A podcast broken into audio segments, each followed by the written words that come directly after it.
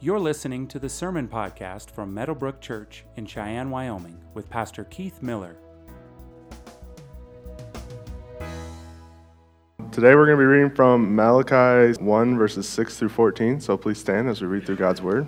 A son honors his father, and a servant his master. If then I am a father, where is my honor? And if I am a master, where is my fear? Says the Lord of hosts to you, O priests who despise my name, but you say, How have we despised your name?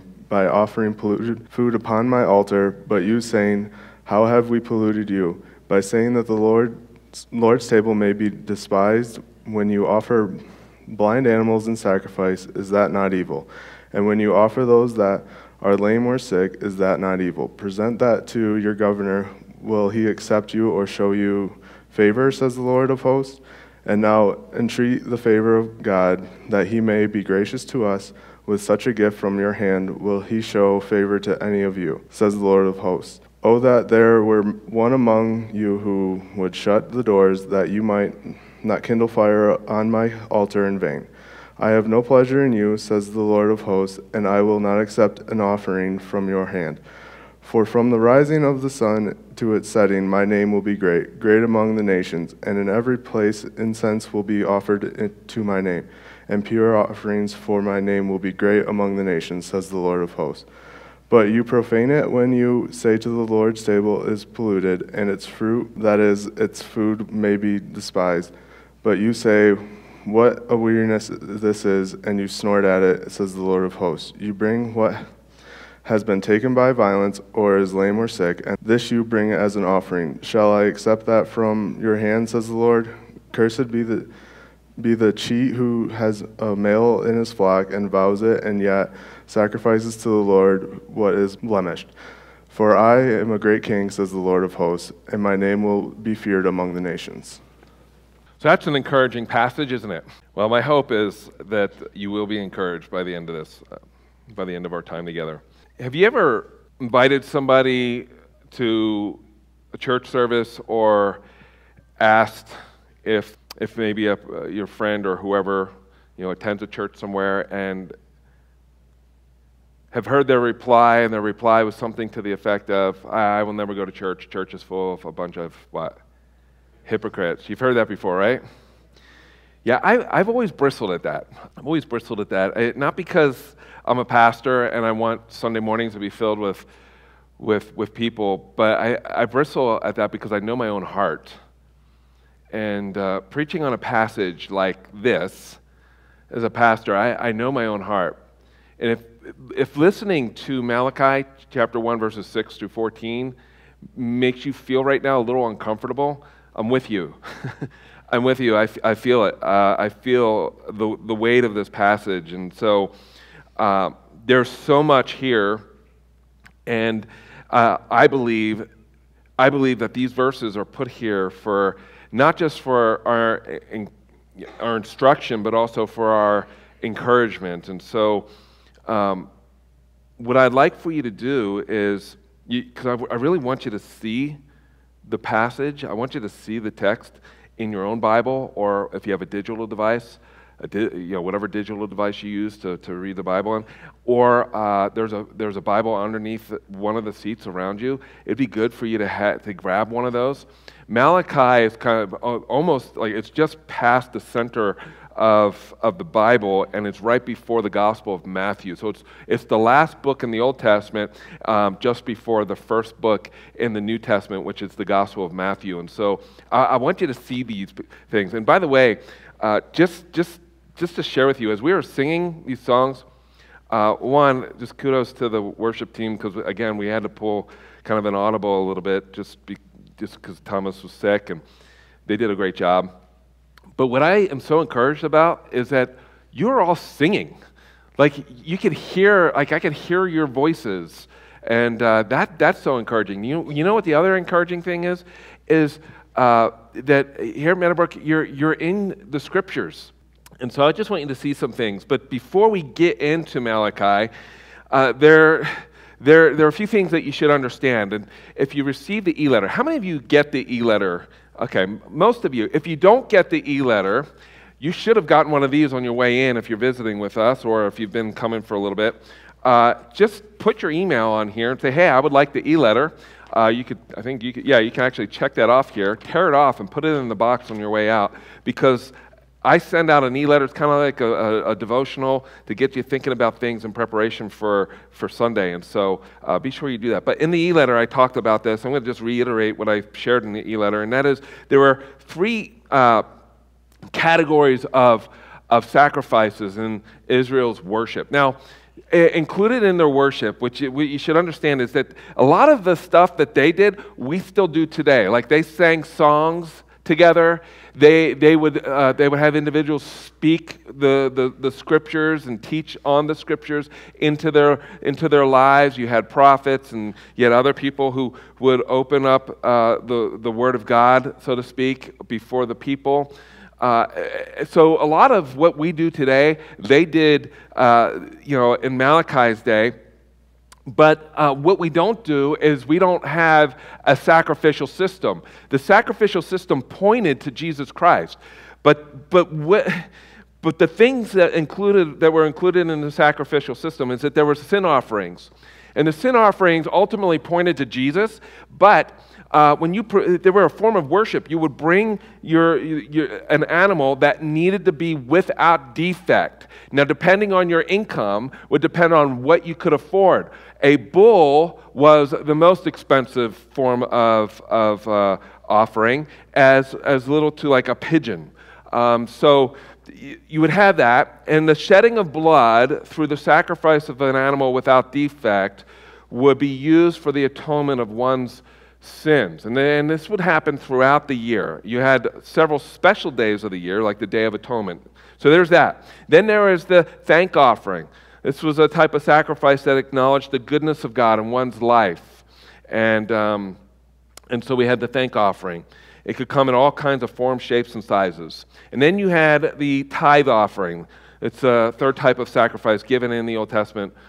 And um, that would come in different forms as well. It was basically you were giving back a portion to God as a, as, as a way of acknowledging all that I have, God is given to me by you. It all belongs to you. I woke up this morning because you are the God of the living. You, you've allowed me to get up this morning. I have a bank account because of you, Lord. I, you know, all those things. They had like animals. That would be like one of their ways of, uh, that would be a, a source of income uh, for them. And they would offer that. So those were the three. And then you had the priests. And, th- and so what Malachi is doing here, or what God is doing here in Malachi in these, verse, in these verses, is he's rebuking the priests.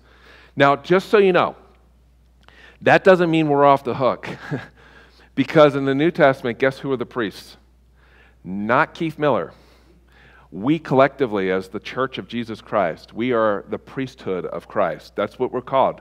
Uh, you can see that in, uh, in 1 Peter um, chapter 1 and 2. Uh, it's all over the Bible. We are considered the priests. So, but he's rebuking the priests in these verses. And one of the things that was required of the priests is this. And I, will have, there's going to be a lot of scripture passages that will be on the screen that you'll be able to see. One of them is Leviticus uh, chapter 22. And that is, uh, this is what it says. So they, speaking of the priests, shall be holy to their God and not profane the name of their God, for they offer the Lord's food offerings, the bread of their God. Therefore they shall be holy. You shall sanctify him, for he offers the bread of your God. He shall be holy to you, for I, the Lord, who sanctifies you, am holy. Meaning the priests need to be holy. And whenever they serve the Lord, they need to consider uh, what is being offered in light of the holiness of God. Uh, later on in Leviticus chapter 22, and this will make the rest of the passage make sense. Speak to Aaron and his sons. Aaron was kind of uh, the first, you know, priest, and his sons, and all the people of Israel, and say to them, When any one of the house of Israel or the sojourners in Israel presents a burnt offering as his offering for any of their vows or free will offerings that they offer to the Lord, if it is to be accepted for you, it shall be a male without what? Blemish, meaning without defect. Of, of the bulls or the sheep or the goats, you shall not offer anything that has a blemish, for it will be for it will not be acceptable for you. Well, what's a blemish? Uh, uh, animal that's lame, it's blind, it's like all messed up, like half its hair's missing, you know, it's, it's all stressed, um, walks with a limp, uh, it's got a patch on it. Like, you think, you, you know, think of your pet. um, and everything that you've done to make sure that pet lives as long as it can live. How many of you have a dog that's like lived beyond like 10 years? Right? Like, what's the dog doing now? Is the dog still alive? If the dog's still alive, is he running in the backyard like he used to? No, like so so these animals were to be without defect. They were to be the best of the, all the animals that you owned. And so that's the point. And, and the other thing that we need to understand before we dive into verse 6 here is that God took the worship of Himself very seriously. He still does today when Aaron's two sons, Nadab and Abihu, offered strange fire. We don't know what it was, but they, they basically said, well, we don't ha- we're not going to use what God required for the offering in terms of lighting the fire. We're, we're going to use something else. Uh, they died. When Uzzah touched the ark, and you know you can read about this in 1 Chronicles 13. By the way, all this is in my manuscript, so um, you don't have to write down a bunch of notes uh, when he touched the ark of, that God commanded that no one was to touch, there was a certain way that you were to carry the ark. He touched it, think because the ark looked like it was going to fall. Um, the way it was being transported wasn't right, and uh, and so it looked like it was going to fall. And Uzzah made the mistake that believing that his hand was cleaner than the dirt, and so he put his hand on the ark and he died. Uh, there are examples all throughout the scriptures. I mean, we, in, in my introduction to Malachi, I shared with you how, how uh, Israel you know, wound up being divided into two nations, like a north and a south, and, and then how the north went into exile, and then the south went into exile. And, and uh, all of that is because they did not take the holiness of God seriously. If there was ever a scripture passage in the Bible that serves as a warning to how we ought to approach Almighty God, this is one of those passages in the Bible. It should make us feel a little uncomfortable. Um, he begins, you know, like uh, just to kind of refresh your memory a little bit, like when you open up to Malachi and you read the very first two verses, in the second verse, God says, I loved you. And um, Israel's response to that is, well, how have you loved us? Yeah, I, remind, I shared this when I preached to this the first time. Like if you're if you're leaving the house and you tell your spouse, I love you, and she doesn't answer, you know something's wrong. If you leave the house and you tell your spouse, you say to your spouse, I love you, and then your spouse responds, Well, how have you loved me? You're, you're in trouble, right? So, so it's, that's what's going on here but their, their complaint was unfounded. And so God said, You know, Jacob I loved, Esau I hated. We revisit the sermon if you haven't listened to it yet, it's online. Um, and, and so he says, I, I, I loved you, and I demonstrated my love for you throughout your history, through your faithlessness. I have, I have been with you. Even in the exile, when I was disciplining you, I was there. I did not abandon you. And at the end of, of, of that first paragraph in Malachi, in verse 5, he even reiterates this you're, you're, uh, you know, being beat up in the exile and being disciplined and all that stuff. That's not the end of your story, Israel. The end of your story is verse 5. Your own eyes shall see this, and you shall say, Great is the Lord beyond the border of Israel. Meaning, that promise I made to Abraham, that promise I made to, to Isaac, that promise I made to Jacob, who I later na- renamed Israel, um, it, it's going to happen. I'm going to see to it. And it, it, in spite of your faithlessness, in spite of your jacked up worship, uh, and the jacked up worship of your, priestly, of your priests, I'm going to do it anyway because I'm committed to my people. And so that promise to Abraham that through your seed, I'm, I'm going to multiply you, you're going to be a great nation, but through your seed, Abraham, all the nations are going to be blessed. It was, it was never about Israel, it was always about the nations. From, from uh, just read from Genesis all the way through Revelation. It's about the nations and the glory of God and God's ability to redeem the nations. And so he, um, so that brings us up to, to, to verse 6. And here's verse 6.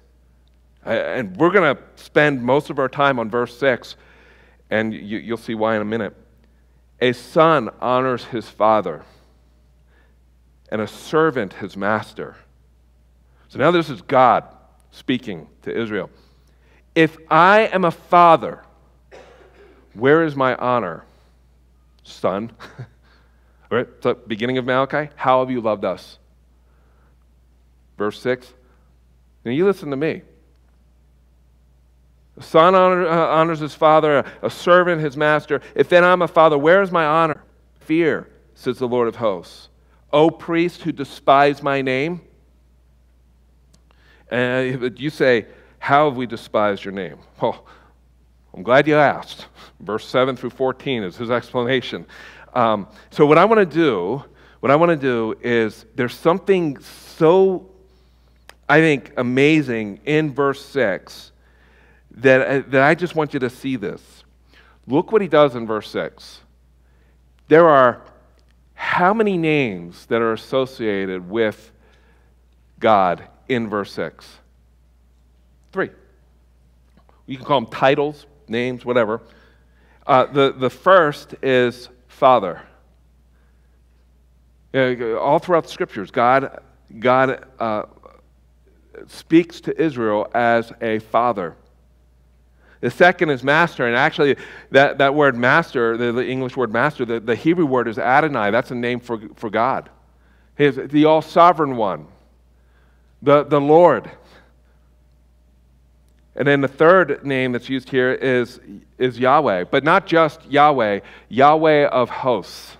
You know, every time I, most of you already know this, uh, but every time you see capital L, capital O, capital R, capital D, it's, uh, in the Hebrew, it's Yahweh. It's God's covenantal name.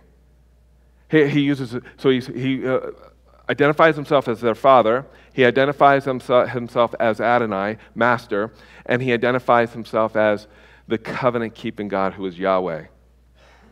But not just Yahweh, Yahweh of hosts. And so I just want to focus on these three names. And then what I'll do is with each of these names, we'll just, we'll just dive into the rest of these verses um, and connect them. And I, and I think by the end of this, it seems like this is a theme. By the end of the sermon, I'll bring it all together and in a way that I think will be helpful for you. So, God is Yahweh of hosts. You know how many times Yahweh of hosts is used in verses 6 through 14? Seven. Seven. What should that tell you? It's important.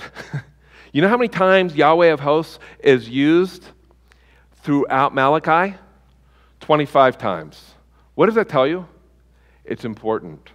Why is it important? Well, I'm, I'm glad you asked. Um, it, it literally means Yahweh of armies. The, the point that's being made is He is the all powerful God. He is Almighty God. This God spoke the galaxies into existence. This God is unlike any other God that other people worship.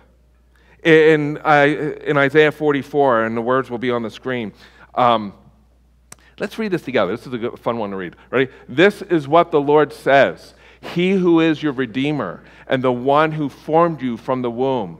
I, the Lord, am the maker of all things, stretching out the heavens by myself and spreading out the earth alone, causing the omens of diviners to fail, making fools of fortune tellers causing wise men to turn back and making their knowledge ridiculous, confirming the word of his servant and carrying out the purpose of his messengers. It is I who says of Jerusalem, She shall be inhabited, and of the cities of Judah, they shall be built, and I will raise her ruins again. This is Yahweh of armies. This is Yahweh of hosts. This is, this is the all powerful God. Uh, uh, uh, Psalm 24, verse 1 says, says this it says that the earth is whose? the Lord's, right? Yahweh's, and all it contains, the world and those who live in it. Uh, and so this is who Yahweh is. Yeah, he's, he's, he's the covenant keeping God. He's the God who's faithful even when we're faithless. And you should know by now, as we've been the third week into our series in Malachi, Israel has demonstrated a lot of faithlessness. And God, in his faithfulness, has pursued her as a nation, has pursued them as a people. And, and so then he just kind of unpacks like, if that's who I am, if, uh, and I'm just going in reverse order. We're starting with Yahweh, right? Uh, if that's who I am, then what are you doing, priests? Like you say that you know me, but verse 13, you say, what a weariness this is. Like, this is redundant. It, it's pointless. Speaking of the worship, like this is pointless. And you snort at it, says the Lord of hosts. You, you bring what has been taken by violence. I mean, you stole, some of these animals you, you flat out just stole. You just took. They didn't belong to you. Um, you did that. Uh, or you offer what is lame or sick. And this you bring as your offering? Shall I accept that from your hand, says the Lord? And the answer that they should have is like, well, okay, now that you put it that way, maybe not. uh, Seth and I are reading through just books of the Bible. He, he gets to pick whatever book he wants to read. If you don't know who Seth is, he's my youngest son. I say he's my youngest son, but he's actually my youngest son. he grew like 20 inches, I think, like in six months. I don't know. He's tall. Uh, he's the second tallest in the house now. Uh, it was kind of oh, it was funny watching Seth say, okay, he calls his older brother Abba. It's a, it's a, um, a respectful term for older brother. And he said, hey, Abba, let's, let's see who's taller. Should have seen Seth's face light up when he realized he's taller than his older brother now. Um, and my wife is the shortest human in the house. So, uh, so yeah, so it's, uh, it's interesting. But, but um, we're reading through we're reading through books of the Bible, and we're reading, we're reading First Samuel right now. And if you read first the first three chapters of First Samuel, you'll encounter a guy by the name of Eli, who was a priest, and uh, he had two sons, and uh, what was described of them at the very beginning is Eli the priest, who's been serving as a priest and a judge for a long time, and his two sons who are worthless. That's exactly what it says. They were worthless they would hang out at the temp, like uh, the tabernacle or where they would worship. And Eli, I guess, appointed his sons as priests, and they would sleep with the women out front of the the um, the place of worship. They would uh, take the the offering because the priest would live off of a portion of what was offered. So they didn't have an inheritance in the land. Their inheritance was whatever the people brought in worship, and they would just take a portion of that to feed themselves just so they could survive. You know, how, you know what Eli is described as? He's described as severely obese. He's a priest. He shouldn't be severely obese. What was he doing? He was stuffing his face with the offering of the people. And his sons, they're sleeping around. So in the story, uh, the, in the beginning of this, the, those three chapters, actually into chapter four, um, one of the things that had to be true of the priests is they had to be able to see well uh, to be able to function as a priest. We're told that Eli couldn't see, he was virtually blind. He was still serving as a priest. He was sitting down because he probably had a really difficult time standing. He was in his 90s. Now, give him some credit, you know. um, but he shouldn't have been serving as a priest. He found out that his two sons died. God had told him, Your sons are going to die. And, and, and your, your house, meaning your, your, your lineage, it's going to come to an end, Eli, because you, you have not honored the Lord. And his two sons died, and we're told in, the, in chapter 4 Eli, when he heard the news that his two sons died, and then he heard that the Ark of the Covenant was stolen by the Philistines, he fell back, landed on his neck, and died. That's Eli. Now, God takes his worship very seriously, and he judged Eli and his sons, and it's just an interesting story. And now you have these priests in Malachi, they're like, they didn't learn anything, and they're like, what a weariness this is. Hey, why are we doing this? Oh, we'll just go through the motions. And so that's, you know, Yahweh of, of, of hosts. And then God is Adonai. He is master. That's the second name. And I'll spend most of our time on God as our Father, but He is Adonai. And in Isaiah 44, verse 6, it says, Thus says the Lord, the King of Israel and his Redeemer, the Lord of hosts, I am first and I am last. Besides me, there is no God. Now, we're going to come back to that verse in, during the Christmas season. I'm actually going to do a whole Advent series uh, titled, I think it's going to be titled The King. Um, but that's a really cool, powerful verse. If you want to just geek out a little bit when you go home, read Isaiah 44, verse 6, uh, which is on the screen here, and then read Revelation chapter 1, verse 17 pretty cool. Um, but we don't have time to go there. So, uh, so this is who Yahweh is. He is the King of Israel. He's the King of Israel. He in Deuteronomy chapter 10, verse 17, for the Lord our, your God is God of gods and Lord of lords, the great, the mighty, and the awesome God who is who is not partial and takes what? No bribe. He doesn't take a bribe. Um, literally, eh, he is Yahweh is Elohim of Elohims and Adonai of Adonais. He's the great, the mighty, and the awesome God. Um, pretty, pretty awesome passage.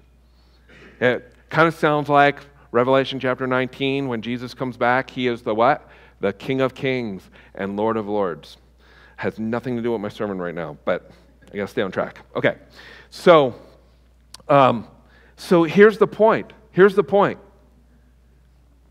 What does Adonai need? Does he need your worship? Like, like, if God is who God claims to be, by definition, God needs to be a, a, a, one who has no needs. He has no needs. Like, you don't make his day better by showing up on Sunday. Uh, and the, the point that Malachi is making here, and the reason why these three names are used of God in the very first, uh, in, very, in verse 6, is that, is that He doesn't need your worship, priests. So, so and here you are, you're, you feel like, well, we got to do something, so we're just going to offer the lame because we want to keep the best stuff for ourselves. He, he doesn't need your worship. In fact, Psalm 50 says, I have no need. This is what God says I have no need of a bull, that's the most expensive offering, from your stall, or goats from your pens, for every animal of the forest is whose? It's mine, and the cattle on a thousand hills. Listen, this is where it gets real, right? Uh, everything you have belongs to God. If you don't believe that, just wait until you get really sick. Like, like there's a, there's a, uh, uh, something that they say that there's no atheists in what? Foxholes, right? Um, when you, when you uh, discover that you might die, um, God becomes an option really, really quick, right? Why? Because when you realize that you have no control over your life, or very little control over your life, um, you realize that there is one who has control over your life. And so he owns the cattle on a th- thousand hills. He owns the bulls and the, he owns all the animals, priests. So what are you doing? He goes on to say in verse 8 when you offer blind animals in sacrifice, is that not evil? And when you offer those that are lame or sick, is that not evil? And then I love this line present that to your governor. Will, will he accept you or show you favor, says the Lord of hosts? Like, like, what would we do? Let's just imagine, hypothetically speaking, that the person in office is the one that you really want to be president over the United States or in the United States, okay? Because I know, we're in Wyoming. So, um, so what, whatever the president that you envision that should be president uh, and, uh, for, over our, as president in our country, imagine if you were invited to the White House how would you, how would you present yourself? What steps would you take in preparing to meet the President of the United States? Like that's, that's what he's asking the priest here. Your governor, who's a Persian pagan, right? You're allowed in the land, but you still have this Persian pagan governor overseeing you. If he asks something of you, are you going to give him like the least? No, of course not. Why? Because you know He has authority over your life, and He has the authority to kill you. He has the authority to, to, to, to prosper you. He, he has that kind of authority. So, so if you wouldn't present the lame to your Persian uh, governor, why are you presenting the lame to the God of all creation? Why are you presenting the, the lame and the sick and the jacked up sacrifices with, with, with second best if this is who I am? And, and then the closest thing that, um, that I, I think God comes to in the Bible to saying the church is full of a bunch of hypocrites is, is in this passage. Oh, that there were one among you who would shut the doors, that you might not kindle fire on my altar in vain. I have no pleasure in you, says the Lord of hosts, and I will not accept an offering from your hand. Does that make anybody feel uncomfortable? It makes me feel uncomfortable. Um, like, what's required of God's people? Deuteronomy chapter 10. And now, Israel, what does the Lord your God require of you? but the, to fear the Lord your God, to walk in all his ways, to love him, to serve the Lord your God with all your heart and with all your soul, and to keep the commandments and statutes of the Lord. That's really what he requires. Now, that's a really uncomfortable part, uncomfortable part of Malachi. But the third name that's used, and it's used at the very beginning, is Father. God is a Father. And this is where I think it gets encouraging. Uh, I. when I think, uh, when, when I think of God as Father, what I'm reminded of is that God is God, right? And if God is God, He is infinitely perfect in every, in every way. He can't be deficient. He can't have any needs for Him to be God. And for Him to be Father, He is the model Father. Uh, it, it's God's description of himself as a father. Listen, now this is where this is like super important. This is where we get to the really important stuff. It's God's description as a father that sets him apart from every god that people worship in our world. Did you know that? Now, other gods might, you know, that people worship, they might worship him thinking that he's a father, but but God describes himself as a father, and as a father, it sets him apart from every other every other idol or God that people worship. His identity as a father is infinite, infinitely linked to an attribute, a character trait of his. Anybody want to take a stab at what, what that character trait is? Love. Now, now we're going to get we're going to go a little deep, and so I'm going to take my time working through this, um, just so you get it, because I want you to see it. The God of the Bible that we worship is, a, is Yahweh who is, listen, I'm going to make a, I think I'm going to make a very strong case for the God of the Bible that we worship and what sets him apart from every other God that's worshiped in our world. The God of the Bible is Yahweh, who exists in three persons Father, Son, and Holy Spirit. This gets, this gets real, okay? There is one attribute that is true of God that, that has to be something that, like all the other attributes, has to be an attribute that he can demonstrate and, and, and do if it's a part of his identity. Would you agree with me? Like, so God is all knowing, right? He's all knowing.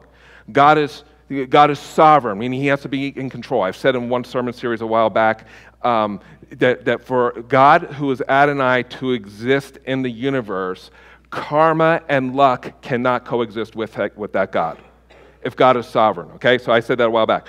Um, God is a God of um, just, he's a just God, right? Uh, he's a God of mercy. Like all those things, you know, are true of who God is.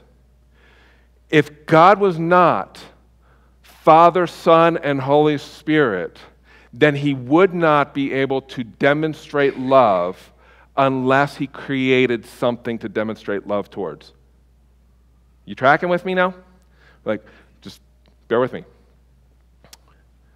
Every God that is worshiped has creatures or devotees um, who worship that God because that God needs something. He needs your worship, He needs your attention, He needs your sacrifices. He needs, He needs, He needs. There's one God, or the true God, needs nothing because He's Adonai, He's Yahweh, and He is a God of love. And his, the demonstration of His love has been something that He has been uh, enjoying within the fellowship of the Trinity for all of eternity. God, the Father loves the Son. The Son loves the Father. Three persons, one God. Now, I'm not saying you have to like, like wrap your mind around the Trinity completely and say, nailed it, you know, I got it. Um, I'm just telling you what the Bible teaches. Here, here are some passages in the Bible, just so you know that God is a God of love is something that's stated in the Old Testament and it's something that's stated in the New Testament. It's throughout the scriptures, and I'll have it on the screen here. So let's go to, this verse. So I'll start with 1 John chapter 4 verse 16. Let's read it together. Ready? So we have come to know and to believe the love that God has for us. God is love, and whoever abides in love abides in God, and God abides in him. Okay. Deuteronomy chapter 7 verse 9. It's the it's the equivalent it's the Old Testament equivalent to what is said in 1 John. Right? Let's read it together. Know therefore that the Lord your God is God, the faithful God, who keeps covenant and steadfast love with those who love him and keep his commandments to a thousand generations. Here's what I want to say, and there'll be plenty more time for me to, to like unpack the Trinity and all those kind of things. But here, here's what I want to say. God is a father God is, God is a father before he is creator. Think about it. He, and, and he created, he created not out of a need, not out of necessity, not because he was lonely. He created out of the overflow of his love that was already something that he was experiencing within, within the fellowship of the Father, Son, and Holy Spirit. Do you uh, just you tracking with me? Raise your hand if you're like, okay, I, I, I, get it, or I'm like, I'm completely lost now. Okay, so like half of you, I'm, I'm lost. Okay, uh, uh, sorry. Um, but I just want you to think about that, and, and here's why. Uh, I gotta skip that. Because God, out of His love, did not call Israel to be his people because he wanted because he had the need to love somebody. He called out Israel to be his people because God is a God of love. There's a difference there. He didn't have some need and therefore he created. He created because he's a God of love. It's very different than like the God of Islam or the God of the Mormons or the God of the Jehovah Witnesses or any, any religion that denies that Yahweh is Father, Son, and Holy Spirit. Um, so, so this is why Jesus prays a prayer, and now, now I'm bringing it all together. This is where Jesus prays a prayer in John 17, and the words will be on the screen. He says, Father, I desire that they also, whom you have given me, he's praying for us, by the way, may be with me wherever I am to see my glory that you have given me because you loved me before what? The foundation of the world. O righteous Father, even though the world does not know you, I know you, and these know that, he's talking about us again, these uh, know that you have sent me. I made known to them your name, and I will continue to make it known to them, or make it known, that the love with which you have loved me may be in them, and I in them. Like the, the reason why you're here today, the reason why you place your faith and trust in Jesus Christ is not because God had a need, it's because God is a God of love. The, the reason why Jesus was born of a virgin was not because God needed a, son to love. That son existed for all of eternity before time even existed. Um, God sent forth his son because God is a God of love. Uh, before, God, before, God was, uh, before God created, he was a father. That's what I mean by that's what I mean by God was a father before he was creator.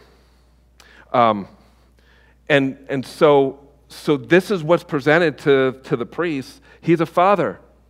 And so in verse 9, he says, And now entreat the favor of God that he may be gracious to us. With such a gift from your hand, will, will he show favor to, to you, uh, uh to any of you? And here's Israel's response Okay, okay, Malachi, we'll talk to God for us. You know, butter him up a little bit so that he'll receive our worship. And here's the reality if God, is God, if God has no needs, you can't butter him up.